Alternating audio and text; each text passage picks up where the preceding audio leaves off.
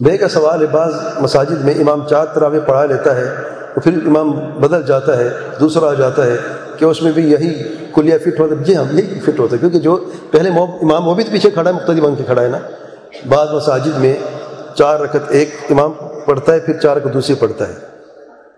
آپ نے آٹھ رکعت پڑھنی امام کے ساتھ وطر سمیت، عشاء کی نماز، فرض نماز کے ساتھ، آپ کو انشاءاللہ پورا اجر ملے گا۔ وہ اگر چار چار کرتے ان کی مرضی ہے، آپ کو اجر پورا ملے گا انشاءاللہ۔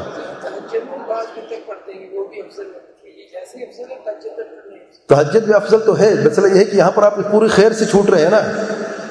افضل ہے کہ وطر کی نماز سب سے آخر میں، بعض لوگوں کو یہاں پہ غلط فہمی ہوئی ہے کہ وطر کیونکہ سب سے آخری وقت میں افضل ہے، تو افضل کو پانے کے لیے اس خیر سے محروم ہونا، آپ دونوں خیر جوڑ لینا۔ جب آپ وطر کی نماز امام سے پڑھ لیتے ہیں، ساری رات کا قیام لکھ دیا ہے۔ وطر بھی ساری رات کا قیام لکھ دیا اور اس میں جو اجر ملنا تھا وطر آخر میں پڑھنے کا، وہ بھی مل گیا۔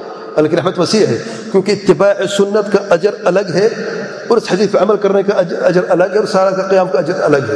تو اجر کو اگر پانا چاہتے ہیں، تو وطر کو اگر آپ پورے سال میں مؤخر پڑھتے ہیں، آخر میں تہجد کے ساتھ رمضان میں پہلے پڑھ لی، اتباع سنت کرتے ہوئے، اس کا اجر زیادہ ہوگا۔